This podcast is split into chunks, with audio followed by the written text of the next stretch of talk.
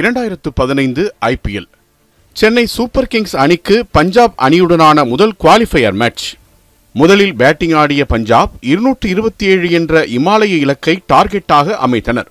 அடுத்து களமிறங்கிய சென்னை அணிக்கு தொடக்கத்திலேயே விக்கெட் விழுந்து சோர்வடைய பல காலமாக சென்னை அணியை தூக்கி நிறுத்தியிருந்த அந்த ஒற்றை மாவீரன் ஆட்டத்தை கையில் எடுக்கிறான்.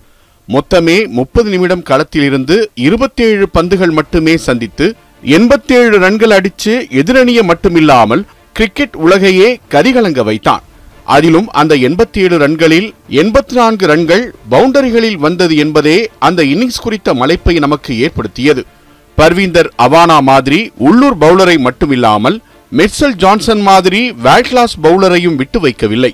இப்படியான ஐபிஎல் தொடரின் ஆகச்சிறந்த இன்னிங்ஸ் ஆடிச் சென்றவர்தான் சென்னை ரசிகர்களால் சின்னத்தலை என்று அன்போடு அழைக்கப்படும் சுரேஷ் ரெய்னா. உத்தரப்பிரதேச மாநிலம் முராத் நகரில் காஷ்மீரி பண்டிட் குடும்பத்தில் பிறந்தவர் சுரேஷ் ரெய்னா. ஆயிரத்து தொள்ளாயிரத்து எண்பத்தாறு நவம்பர் இருபத்தி ஏழில் பிறந்த ரெய்னா சிறு வயதிலேயே கிரிக்கெட் தான் தன்னோட வாழ்க்கை என்று முடிவு செய்து அதற்கான பயிற்சிகளையும் தொடங்கினார். இரண்டாயிரமாவது ஆண்டில் தன் பதினான்கு வயதில் சொந்த ஊரான முராத் நகரை விட்டு லக்னோவிற்கு இடம்பெயர்ந்தது ரெய்னா குடும்பம். அங்கிருந்த குரு கோவிந்த் சிங் விளையாட்டு பயிற்சி கல்லூரியில் சேர்ந்து பயிற்சி பெற்றார் ரெய்னா. பதினாறு வயதுக்குட்பட்டோருக்கான உத்தரப்பிரதேச கிரிக்கெட் அணியின் கேப்டனாக தேர்வான ரெய்னா இந்திய தேர்வாளர்கள் கண்ணுக்கு முதல் முறையாக தெரிய ஆரம்பித்தார். இங்கிலாந்துக்கு எதிரான பத்தொன்பது வயதுக்குட்பட்டோருக்கான இந்திய அணியில் தன்னுடைய பதினைந்து வயதிலேயே இடம் பிடித்து தனது கிரிக்கெட் பயணத்தில் அடுத்த கட்டத்தை நோக்கி முன்னேறினார் ரெய்னா. இந்திய அணியில் சேர நினைக்கும் எந்த ஒரு பிளேயரும் விளையாட வேண்டிய முக்கியமான தொடர் ரஞ்சி டிராஃபி தான். புதிதாக வரும் பிளேயர்கள் மட்டுமில்லாமல் அனுபவம் வாய்ந்த பெரிய பிளேயர்களும் விடுபட்டு போன தங்களின் ஃபார்மை மீட்கும் இடமாகவும் இந்த ரஞ்சி டிராஃபி இருந்து வருகிறது. சொல்லப்போனால் இந்திய கிரிக்கெட்டுக்கு அவ்வப்போது புது ரத்தம் பாய்ச்சும் மிக முக்கிய தொடர் இது என்றே சொல்லலாம். இந்த தொடரில் உத்தரப்பிரதேசம் அணிக்காக விளையாடும் வாய்ப்பு ரெய்னாவிற்கு தனது பதினாறாவது வயதிலேயே கிடைத்தது. இரண்டாயிரத்து மூன்று தொடரில் உத்தரப்பிரதேச அணியில் இடம் கிடைத்தாலும் களத்தில் இறங்கி சாதிக்க வாய்ப்பு கிடைக்கவில்லை. அதற்கடுத்த ஆண்டிற்கான தொடரில்தான் ரெய்னாவிற்கு ரஞ்சி தொடரில் களம் காணும் வாய்ப்பு கிடைத்தது. இரண்டாயிரத்து ஐந்தாம் ஆண்டு ரஞ்சி தொடரில் ஆறு போட்டியில் அறுநூறு ரன்களுக்கு மேல் அடித்து தன்னுடைய முத்திரையை பதிவு செய்தார். நல்ல ஃபார்மில் இருந்த ரெய்னாவிற்கு இந்திய அணியின் சீருடையை அணியும் அந்த மிக முக்கிய கனவு நிறைவேறியதும் அந்த சமயத்தில்தான். இரண்டாயிரத்து ஐந்து இலங்கைக்கு எதிராக முதல் சர்வதேச போட்டி பதினைந்து ஆண்டு கால கனவு பல தியாகங்களும் பயிற்சிகளுமே அந்த முக்கியமான இடத்திற்கு ரெய்னாவை கொண்டு வந்து சேர்த்தது. ஆனால் யாரும் எதிர்பார்க்காத வகையில் முதல் போட்டியில் ரன் ஏதும் அடிக்காமல் வெளியேறினார் ரெய்னா. ஆனால் அதற்கெல்லாம் துவண்டு போகாமல் அடுத்தடுத்த போட்டிகளிலும் தொடர்களிலும் பல சிறப்பான தரமான இன்னிங்ஸ்களை ஆடி தனக்கான இடத்தை உருவாக்கத் தொடங்கினார் சுரேஷ் ரெய்னா. இரண்டாயிரத்து ஐந்து இந்திய அணிக்குள் வந்திருந்தாலும் தொடர்ச்சியாக அணியில் இடம் கிடைக்காமல் தவித்து வந்தார். குறிப்பாக இரண்டாயிரத்து ஏழில் நடைபெற்ற ஒருநாள் மற்றும் இருபது ஓவர் உலகக்கோப்பையில் ரெய்னாவிற்கு இடம் கிடைக்கவில்லை. இவ்வாறு ஏமாற்றங்களுடனே சென்று கொண்டிருந்த ரெய்னாவின் கெரியரில் இரண்டாயிரத்து பத்தாம் ஆண்டு மேற்கிந்திய தீவுகளில் நடைபெற்ற இருபது ஓவர் உலகக்கோப்பை ஒரு முக்கிய திருப்புமுனையாக அமைந்தது. அந்த தொடரில் தென்னாப்பிரிக்காவிற்கு எதிரான போட்டியில் சதமடித்து அதன் மூலம் இருபது ஓவர் போட்டிகளில் சதமடித்த முதல் இந்தியர் என்ற பெருமையை பெற்றார் ரெய்னா. இந்திய அணிக்கு பின்வரிசை பேட்ஸ்மேனாக களமிறங்கும் இவர் எந்த தருணத்திலும் ஆட்டத்தை மாற்றக்கூடிய தன்மை படைத்தவராகவே இருந்தார்.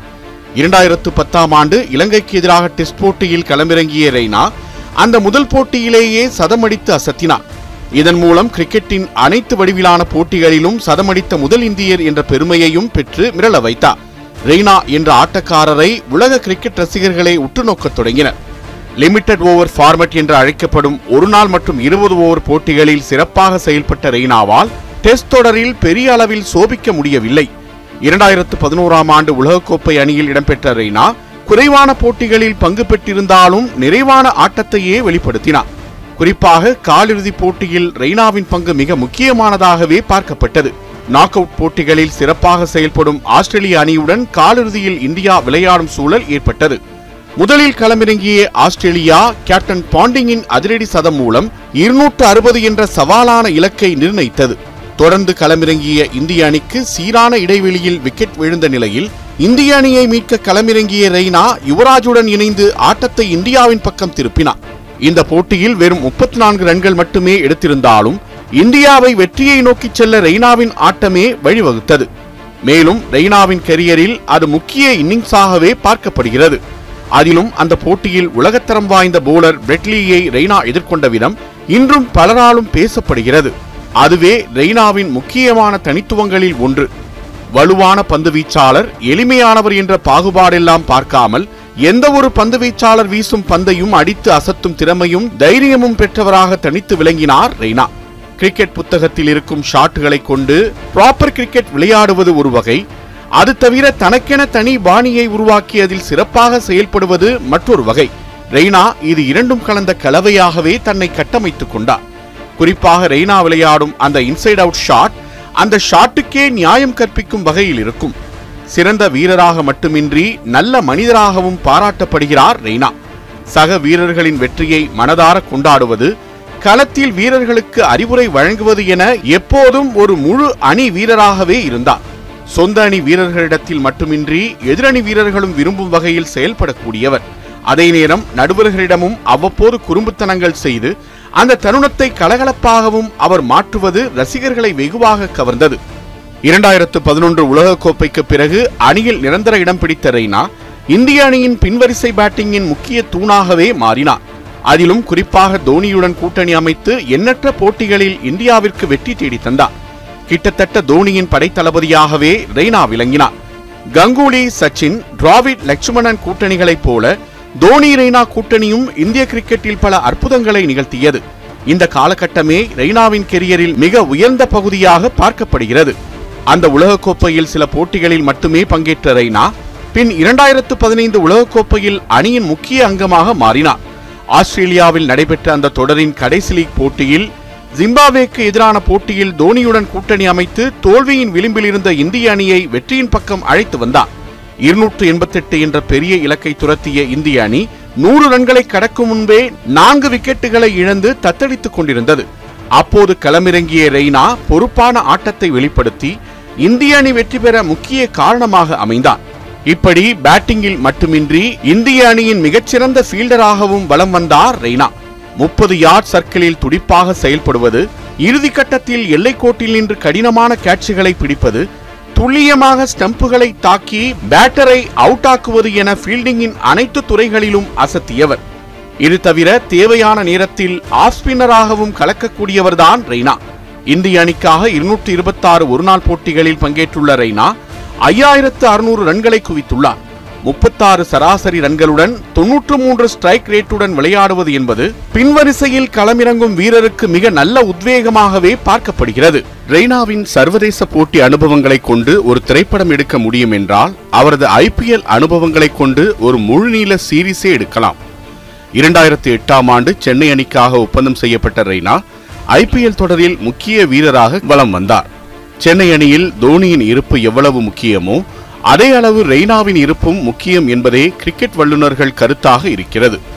இரண்டாயிரத்தி எட்டில் பெரிய அளவில் பிரபலமடையாத ஒரு வீரரை ஏலத்தில் எடுத்தது மட்டுமின்றி பல சீனியர்கள் அணியில் இருந்தபோதும் ரெய்னாவிற்கு டாப் ஆர்டரில் விளையாடும் வாய்ப்பை வழங்கியது ரெய்னாவை துணை கேப்டனாக அறிவித்து தோனிக்கு அடுத்து சென்னையின் முகமாக மாற்றியது என ரெய்னாவின் கெரியரில் சென்னை அணி நிர்வாகம் முக்கிய பங்காற்றியது. ரெய்னாவும் சென்னை அணிக்காக தொடர்ந்து மிக சிறப்பான பங்களிப்பையே வழங்கி வந்தார்.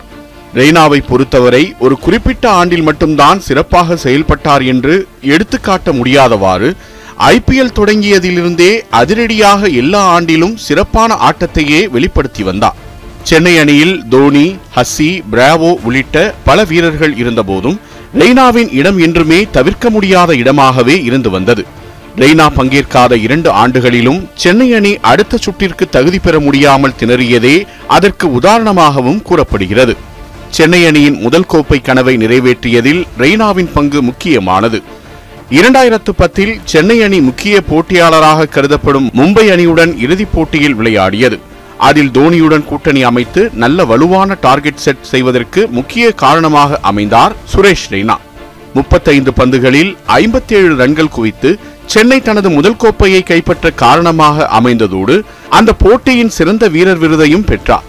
இருநூற்று ஐந்து ஐபிஎல் போட்டிகளில் விளையாடியுள்ள ரெய்னா ஐயாயிரத்து ஐநூறு ரன்களை நூற்று முப்பத்தாறு ஸ்ட்ரைக் ரேட்டுடன் குவித்துள்ளார்.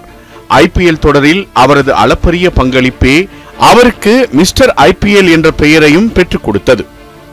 சூதாட்ட புகாரில் சிக்கி இரண்டு ஆண்டுகள் சென்னை அணி ஐபிஎல் தொடரில் இருந்து தடை செய்யப்பட்ட போது குஜராத் அணியின் கேப்டனாக செயல்பட்டார் ரெய்னா.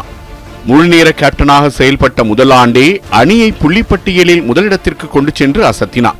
இரண்டு ஆண்டிற்கு பிறகு மீண்டு வந்த சென்னை அணி அந்த ஆண்டு கோப்பையை கைப்பற்றி அசத்தியது. அதில் ரெய்னாவின் பங்கு மிக முக்கியமானது.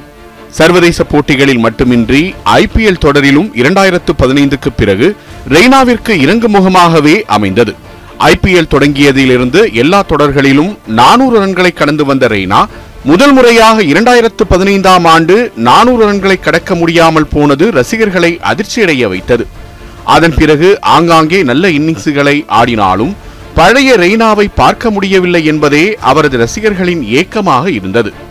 அவரது ஃபார்ம் ஒருபுறம் மோசமாக சென்று கொண்டிருக்க இரண்டாயிரத்தி இருபதாம் ஆண்டு யுஏயில் நடைபெற்ற ஐபிஎல் தொடருக்காக சென்றபோது அணி நிர்வாகத்துடன் சிக்கல் எழுந்ததாக சர்ச்சைகள் வெளியானது. கொரோனா காலம் என்பதால் ஒரு வாரம் ஹோட்டலில் தனிமைப்படுத்தலில் இருக்க வேண்டும் என வீரர்களுக்கு அறிவுறுத்தப்பட்டது. அவ்வாறு தங்கியிருந்த ஹோட்டலில் தனக்கு பால்கனி ரூம் தரவில்லை என ரெய்னா புகார் எழுப்பியதாக பரவலாக பேசப்பட்டது. மேலும் தோனிக்கு அளிக்கும் மரியாதை தனக்கு அளிக்கப்படவில்லை என கூறியதாகவும் தகவல்கள் வெளியாகின. தோனியுடன் மிக நெருக்கமாக பயணித்த ரெய்னா இது போன்ற கருத்தை தெரிவித்திருப்பாரா என்ற கேள்வியும் ரசிகர்கள் மத்தியில் இன்றளவும் உள்ளது.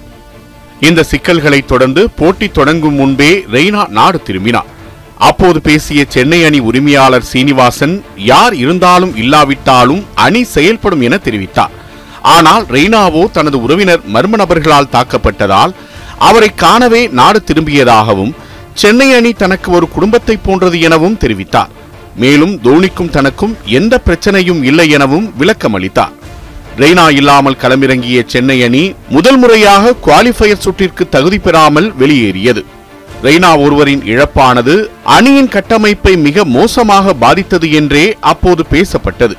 இதை முதன்முறையாக இரண்டாயிரத்து இருபது தொடரில் சென்னை அணியும் உணர்ந்தது.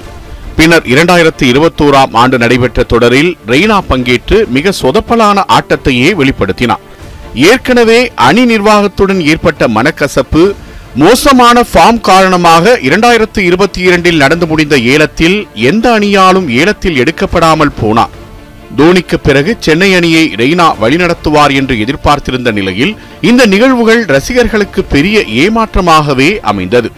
ஒரு காலத்தில் ஐபிஎல்லின் முகமாக திகழ்ந்த ரெய்னா எந்த அணியாலும் ஏலத்தில் எடுக்கப்படாததற்கு பல்வேறு காரணங்கள் கூறப்பட்டாலும் அவரே இதற்கு முதல் காரணம் என்பது கிரிக்கெட் வல்லுநர்களின் கருத்தாக உள்ளது. கிரிக்கெட் வீரர்களுக்கே உரித்தான ஃபிட்னஸை சரிவர பராமரிக்காமல் இருந்தது. மோசமான ஃபார்மில் இருந்தபோதும் எந்தவிதமான உள்நாட்டு தொடர்களிலும் பங்கேற்காதது என அவரது கிரிக்கெட் வாழ்க்கைக்கு அவரே முற்றுப்புள்ளி வைக்கத் தொடங்கினார். கிரிக்கெட் கிரவுண்டுக்கு வெளியேயும் ரெய்னா சர்ச்சைகளை சந்திக்காமல் இல்லை. ஐந்தாவது டிஎன்பிஎல் தொடரின் முதல் போட்டிக்கு சிறப்பு அழைப்பாளராக வந்த ரெய்னா தனது சாரி குறித்து பேசியது அப்போது சர்ச்சையை கிளப்பியது. ஆனால் அந்த சர்ச்சை பந்துகளையும் தனது பேட்டிங் போலவே கையாண்டார் ரெய்னா. தனது கிரிக்கெட் கெரியர் முழுமைக்கும் வேகப்பந்து வீச்சாளர்களின் ஷார்ட் பிட்ச் பந்துகளை எதிர்கொள்வதில் சற்று பின்தங்கியே வந்த ரெய்னா அவ்வப்போது அதை எதிர்கொள்ளும் முயற்சிகளை மேற்கொண்டிருந்தாலும் கடைசி வரை சில ஷார்ட் பிட்ச் பந்துகள் ரெய்னாவிற்கு பெரும் தலைவலியாகவே இருந்து வந்தது. இரண்டாயிரத்தி இருபதில் தோனி ஓய்வை அறிவித்த உடனே தன்னுடைய சர்வதேச போட்டிகளின் ஓய்வையும் அறிவித்தார் ரெய்னா. தொடர்ந்து ஐபிஎல் தொடரில் மட்டுமே பங்கேற்று வந்தவர். தற்போது அனைத்து விதமான கிரிக்கெட் போட்டிகளில் இருந்தும் ஓய்வு பெறுவதாக அதிகாரப்பூர்வமாக அறிவித்துள்ளார்.